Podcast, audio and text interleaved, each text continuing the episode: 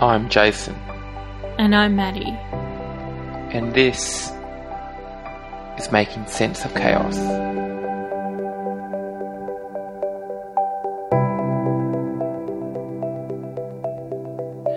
As human beings, we seem to only accept and search for resolution. But we also feel that we deserve resolution.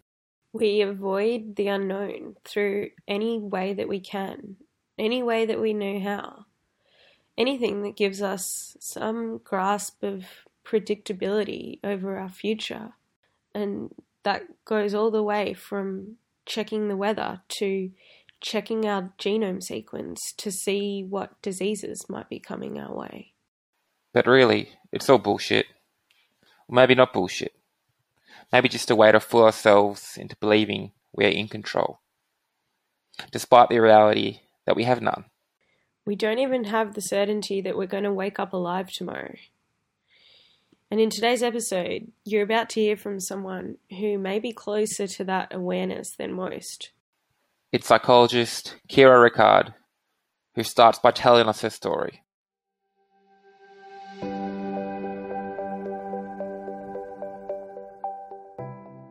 I'm 34. I live in Hobart. Um, I've had a series of severe and complex health issues, um, including a few um, a few times where I really have been quite unwell. Once I very nearly died. Um, and also in January, I was diagnosed with metastatic breast cancer, so I'm terminally ill. As well as that, I'm also a psychologist and really passionate about um, all things mental health and exploring what it is to be human. And when I got my diagnosis, um, I decided that I really wanted to have an approach of being really open and transparent. So when I saw um, the topic of the podcast, I had a bit of a listen as well. I thought, oh gosh, yes, this this seems this seems like a good fit. So that's that's how I came to be on. And Kira, the, the relationship between the psych world, the, your role as a psychologist, um, to the circumstances that you experienced early this year, is there a relationship there, or Yeah, there, there is in a few ways. So, from a practice perspective, my work has been with um, really vulnerable young people with really severe distress. And so, when I was diagnosed and told that I was terminally ill, um, I decided that I couldn't ethically work with my client group anymore because the young people that I work with have already had so many losses, so much trauma, and it feels really unfair to ask them to form a close bond with me as that they're psychologists and we we don't just work you know a few sessions. We might work really intensively with someone for a year i might see them every week i could be their most significant adult attachment that's healthy um, so it seemed really unfair to ask the young people that I work with to form that connection with me with everything going on in my health. So I've actually had to stop work. Um, so I'm now on a disability pension. Um, nice to have time. Um, I've really missed working. I've really missed the clients and my team at work. Um, but also, it's felt like the right thing to do. And what about the emotional side of how you're dealing with all of this? Has having a background in psychology helped you with that emotional Yes. side? In what way? yes. All right. I'll, I'll give an example. So, um, shortly after I was diagnosed, I just started telling different people in my life my news. And uh, as you can probably imagine, people respond in a whole variety of ways. Um, some ways that are really helpful and, and validating. Um, I think my favorite was my boss, who, when um, when she got the news, she she'd been on holidays, so you know I let news filter through management.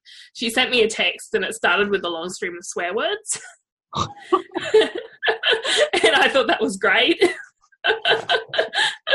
and then you know lots of other other lovely supportive things. Um, but you know some some people's responses could be, um, you know that sort of false hope, like, oh, you know, well, they might find a cure or, or you'll be right, you know, get through chemo, you'll be fine, maybe it'll go, go away. No, it's a terminal illness, it's metastatic breast cancer, it doesn't go away. Mm-hmm. Um, and then there were people who instantly would jump to problem solving. So, oh, have you tried cannabis? Apparently, it's all about cannabis at the moment. that's that's the number one medical recommendation according to most people I speak to. Um, yeah, and then I had a few people as well who kind of really wanted someone to blame. Um, so I I wasn't diagnosed with like an earlier stage and then later relapse. So I was diagnosed with metastatic breast cancer from the start. So it was found because I was getting um, a little bit of numbness and tingling down one leg if I'd sat for too long on a hard surface. And that slowly got worse and I started getting some pain. So my GP sent me for an MRI and that's how we found it, you know, quite out of the blue. It had just moved to my bones and had started causing fractures and all sorts of things in there. Um, so when I told some of my friends, I'd get questions like, well, why did it take them so long? why didn't they know? Were they negligent? um, uh, you know, how could they have missed this? Um, you know, are, are, you going to sue them? And no, actually, my doctors are, are great. I've got a wonderful medical team. Mm. Um, and then I sort of started getting some really quite intrusive questions as well that, that felt really uncomfortable. And this was still very early. So, you know, I hadn't finished processing the news and people were trying to solve cancer. You, you can't solve cancer, guys. It doesn't work. So at one point, I found myself just getting these messages from a friend, and I started having a panic attack. Um, you know, the hi- the hyperventilating, the you know tingles, and you know all of the things that come with it. Um, but of course, I work with people who experience panic attacks regularly. So rather than feeling um, additional distress about what was happening in my body, I could go, well, yep, I'm having a panic attack. I know what that is. I know why. let's just do let's just do some exercises. Think about your distress tolerance skills from dialectical behavior therapy, Kira. Let, let's do those. So, um, handily, I got a balloon and started blowing that up and down to help regulate my breathing. Um, you know, rocked back and forth, went and washed my face, and just gave myself time to be quiet. And, you know, amazingly, I felt better. So, you know, and I use my knowledge from mental health all the time. Um, particularly the idea of acceptance as well has been really important for me and mindfulness. And so, I mean, that that idea of acceptance and mindfulness can you tell us a little bit more about that and how you've actually used that different to the way you would have used it before you had this diagnosis? I can tell you, I actually um, haven't used it any differently, really. Um, I tend to be fairly accepting person anyway, so practicing radical acceptance of the fact that I might die will, even though I hadn't had to practice it on myself, it was something that I already had skills in. Um, I long ago I've accepted that life's not fair, that um, you know bad things happen to good people. I mean, gosh, so much of my work's in trauma. How how could I believe otherwise? Mm-hmm. Um, and so I I thought, well, this is crap. Don't know if I'm going to live or not. Would prefer to live. Don't know. I will. And you know, essentially just um, mentally just went on being me I didn't really waste too much mental energy on worrying if I was going to live or not. The emotional, you know, philosophical toll that it had on you. Did you have time to go to that space during? Yeah, yeah, yeah, yeah. That that was usually around three o'clock in the morning. Okay. Um, that was my time where I'd really do that processing. So, um, you know, I find for me that when I'm processing big emotional stuff, it's usually in the middle of the night. Mm. Um, that's just how my brain and body works, I think. Um, so yeah, I, I did. I, would um, you know, it, it's hard because I, you know, I'd feel my emotions in my body, but I wouldn't really sort of rail against them. I didn't do the, you know, this is this is so shit. This is so unfair. Mm. Um, it was kind of more for me um, a process of going, oh, okay, well, if I'm going to die, do I have any regrets? Um, you know, have I lived the life that I've, I've wanted to live? Have I been the person who I've wanted to be? And the answer for me is very much, well, yes, I, I have. I've really, um, you know, for, for a very long time, I, I've tried to make the world a better place through my actions. Um, I've tried to be a decent human being. Um, I've, you know, for me, the reason why I actually decided to register as a psychologist was because I had this idea that I could buy like um, an RV and hit the road and go to really remote communities that don't have access to mental health care. Mm. And I thought, well, if I read, because I didn't need to register as a psychologist um, in terms of career and jobs, I, I'm also a rehabilitation counsellor and I've worked in management. Like I had an established career um, in mental health, doing the work that I'm doing as a psychologist anyway. Um, but if I could access Medicare as well, that would be an extra funding source that meant I could go off into the wilderness. So that that for me was was kind of the the, the little impetus that I had to to go and register. Um, you know, I mean, unfortunately for me, I'll never do that. But um, you know, I've I've worked with people who are really vulnerable, and I've done a lot of outreach work because I, I really care about that stuff. And um, you know, and so looking back, I've really done things in my life that matter to me mm. and I've really lived with purpose. Um, you know, like like for example, one of my hobbies is art. Yeah. And I know there's a lot of people who love the idea of getting into art, but then they feel nervous or anxious or they start and don't think they're very good. So they don't continue. Um, for me, because I decided that I liked the idea of doing art, I just went and did it. with no sort of second guessing. Um, you know, a, a lot of people get, you know, really caught up in worrying about being good enough and about you know, being what other people want them to be. And, you know, when I was younger, I had those thoughts, you know, typical psychologist, grew up quite perfectionistic. um, but over time, I've really challenged that in myself and really worked to let go of it. And so my focus has been on you know, being who I want to be and doing what I want to do that that's consistent with my values. So for me, the kind of three three o'clock in the morning realization was, wow, if I die, you know, that sucks. I don't want to. And also, if that's the you know, if, if it's just inevitable, it's kind of just a, a thing that happens. I I wouldn't be leaving the world with big, big regrets. Mm.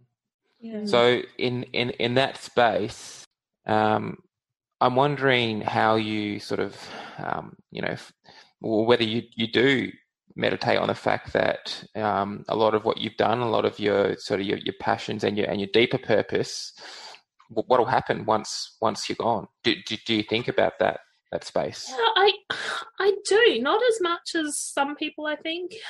Um, something about me is that I'm fairly comfortable with the idea of just not knowing things. Mm. And so I've gone, oh, I wonder what happens next. I'm like, well, I don't know. um, and rather than kind of um, get too caught up in, you know, is there an afterlife or, you know, is there heaven? Is there hell? Is, you know, will I be reincarnated as a, a rat or, you know, any of those things? I haven't, you know, I've thought about it, but it doesn't take up a lot of my mental space. Um, and I think that's because I, I, don't need to know to feel okay. Mm. Um, whereas I, I, think maybe some people do. Um, I I just don't. So you know, I kind of I like the idea of leaving ripples and you know the idea of leaving a legacy and living on in some way, but I have no idea if that's just living on through people's memory or whatever else. Fascinating. That's, I mean, to hear you say that, because I think it's you know, we, we, we, we've spoken to people and, and you hear the, the, the, people really do focus on, um, trying to figure out that unknown. You know, it, it is almost their, their, their life mm. intent to try to find solutions to that i unknown. And, and, but you, you seem so practical and clear around that you don't, you don't need to know. You, you don't, where, where's that come from? Where's that, where's that or attitude or mentality come from?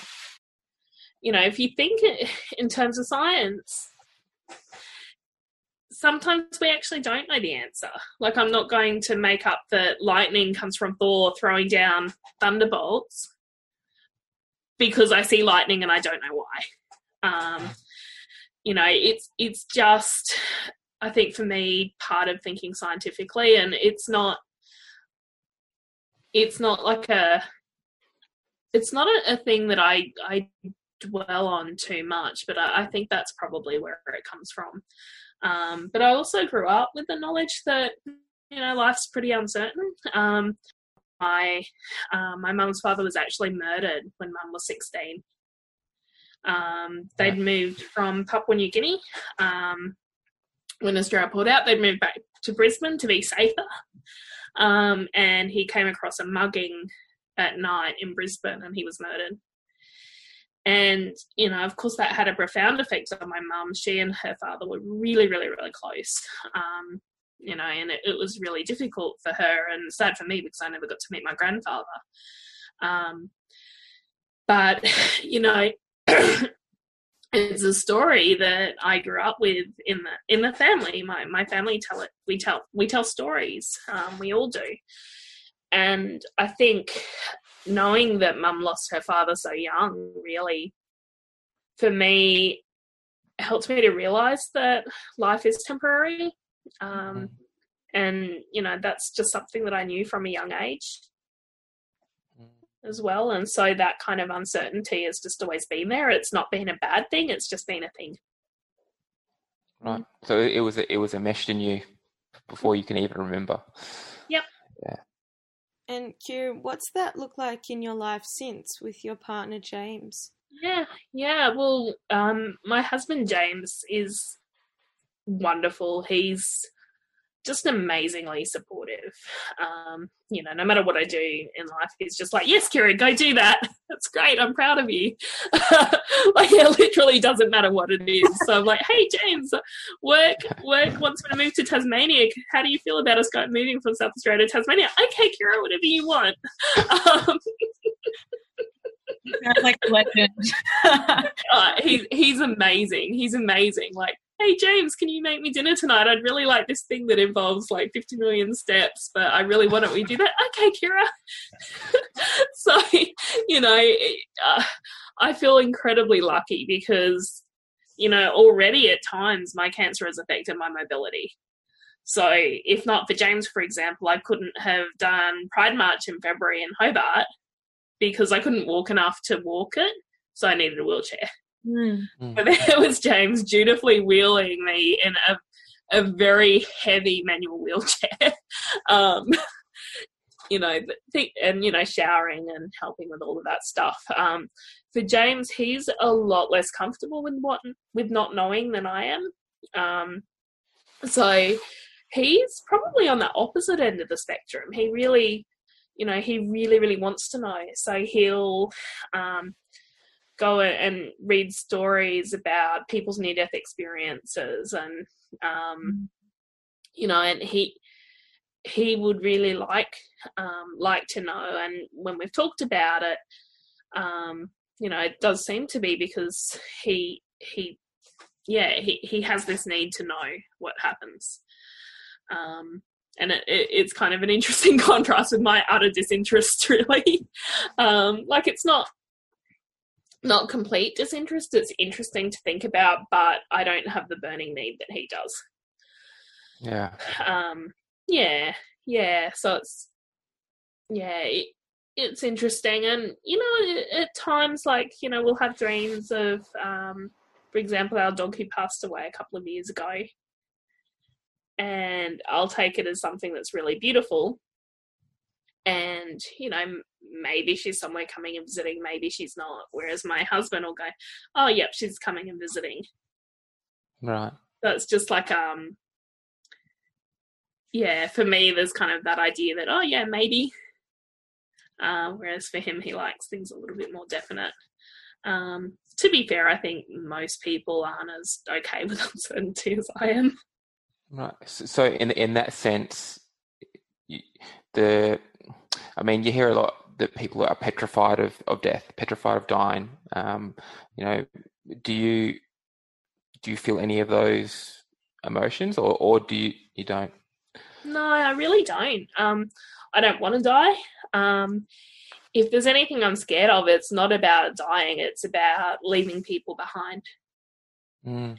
Um, that's that's the thing that worries me because for me, caring for the people in my life who I care about is really important to me.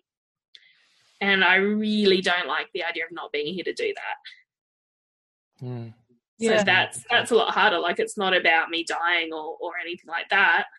Um, it's more just simply, well, I won't be here to, to help people.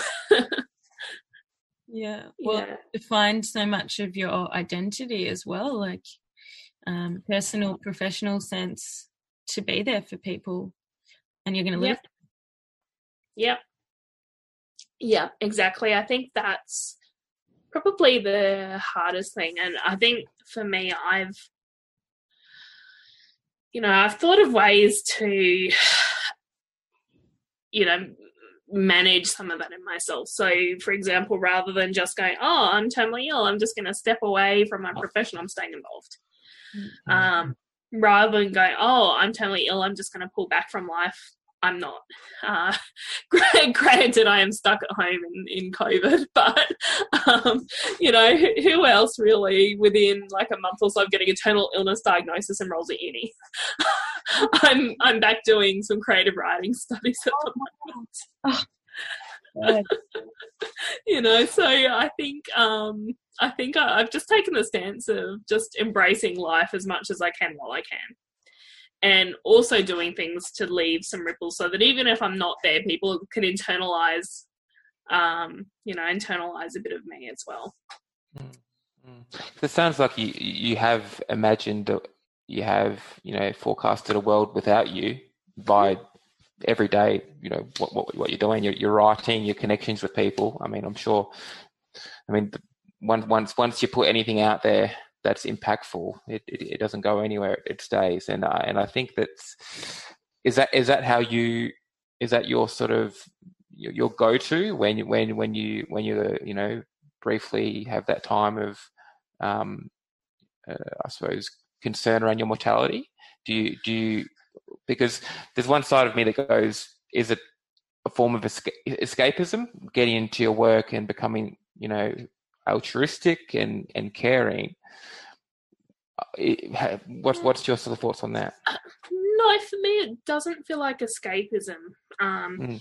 escapism would be if i was working as a therapist because doing counselor i i literally have to not be in my own head i have to be um you know really in the other person's world who i'm working with um you know when when I've had difficult times in the past and I've still been working and gone, crap, I'm relapsing. I could be in hospital on death's door tomorrow, but here I am in a session with a client. That's escapism because I would put my own thoughts, feelings aside and be really quite focused in the work. If I were also just focusing on things that aren't related to what's happening to me at all, that would probably be as well. Um, but Mm. part of what I do is, you know, I write down how I'm feeling, I'll talk about how I'm feeling, and also not ignore who I am in that process. Mm, mm, mm. And I guess not ignoring who you are. That's that's a really good way to put it because that's something that people spend like their whole lives trying to avoid. um, but um, I guess, Kira, I'm interested when when you think about the trajectory in the past um, few months, um, and especially during those bad times.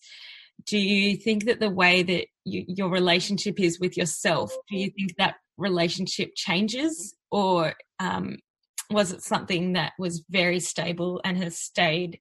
Yeah, I've been really incredibly lucky to have a pretty stable sense of self from a young age.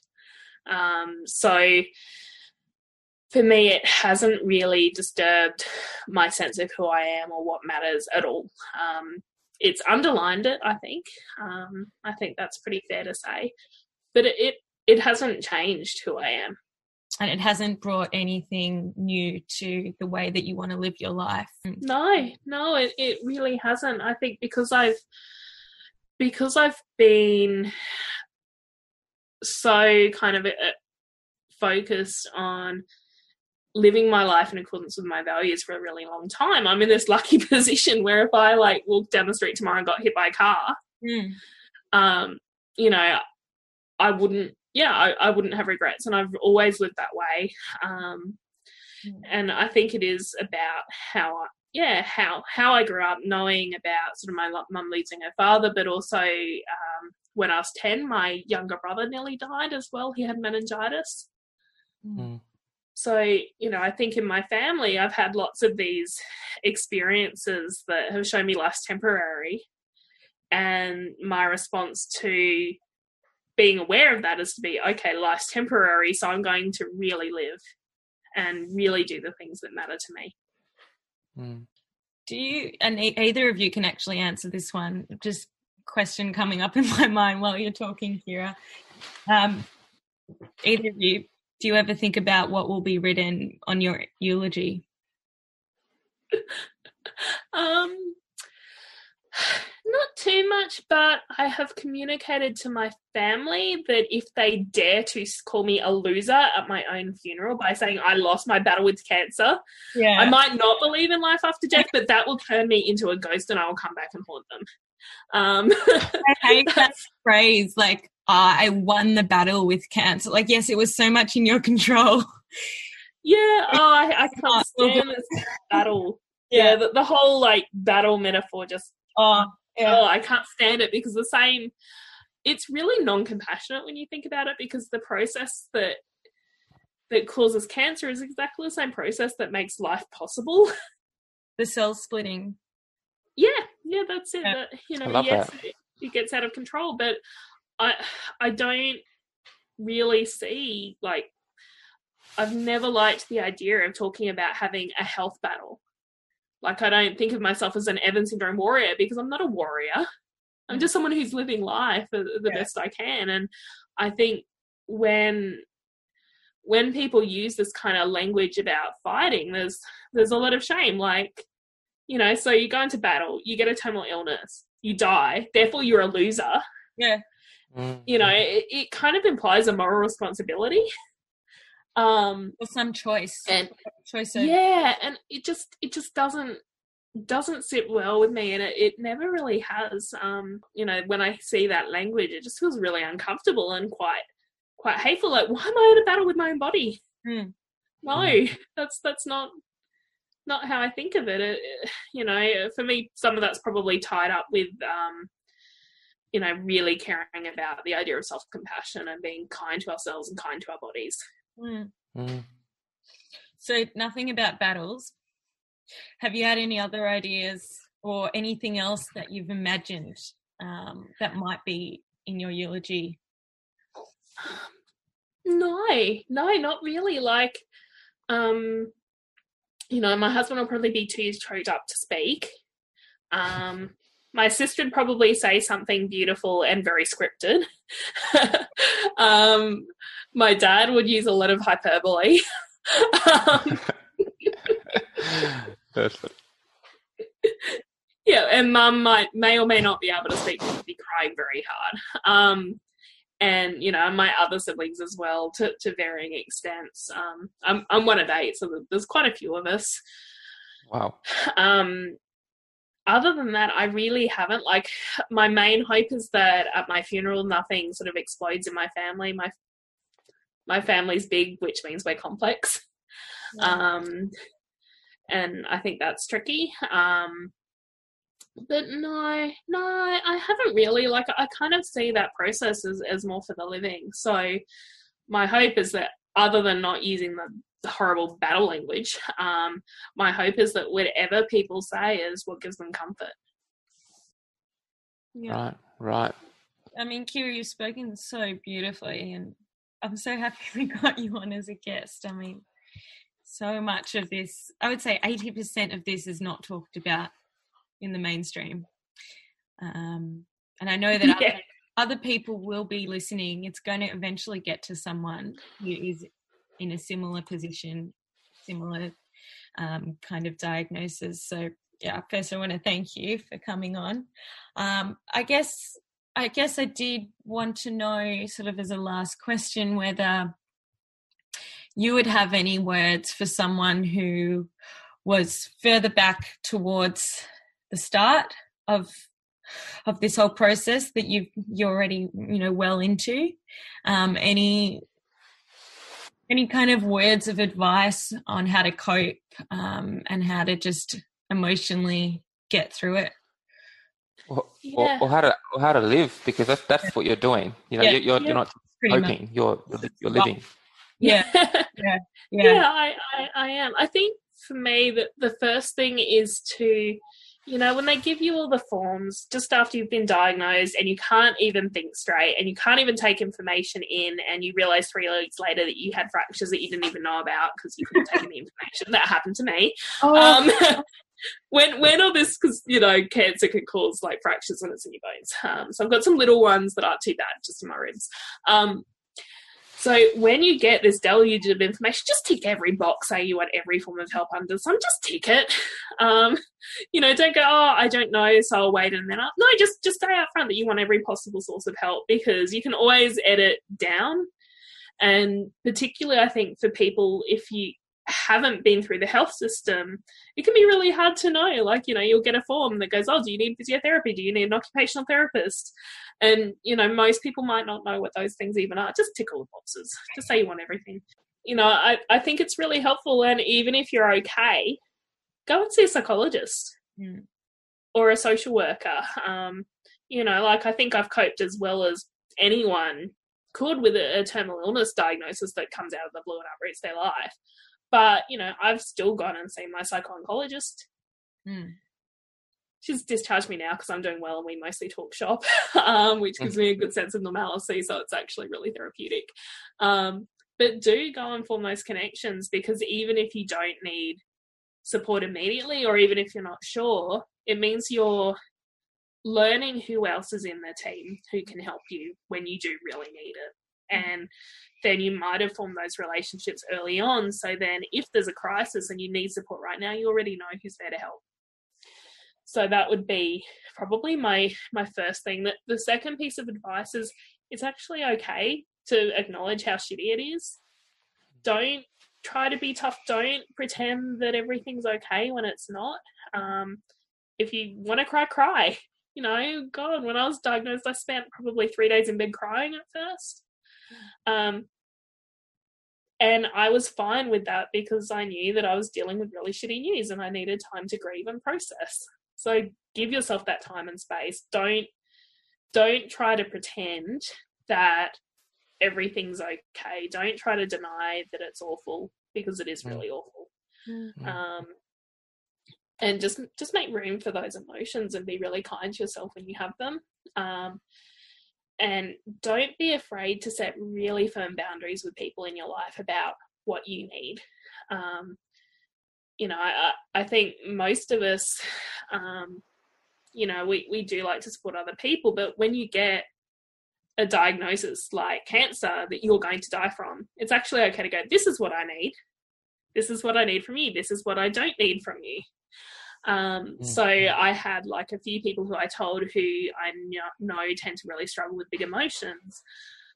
Before giving them the news, I gave them some things to read about um, how to support people and said, Hey, I've got some big news, but I need you to respond in a way that works for me.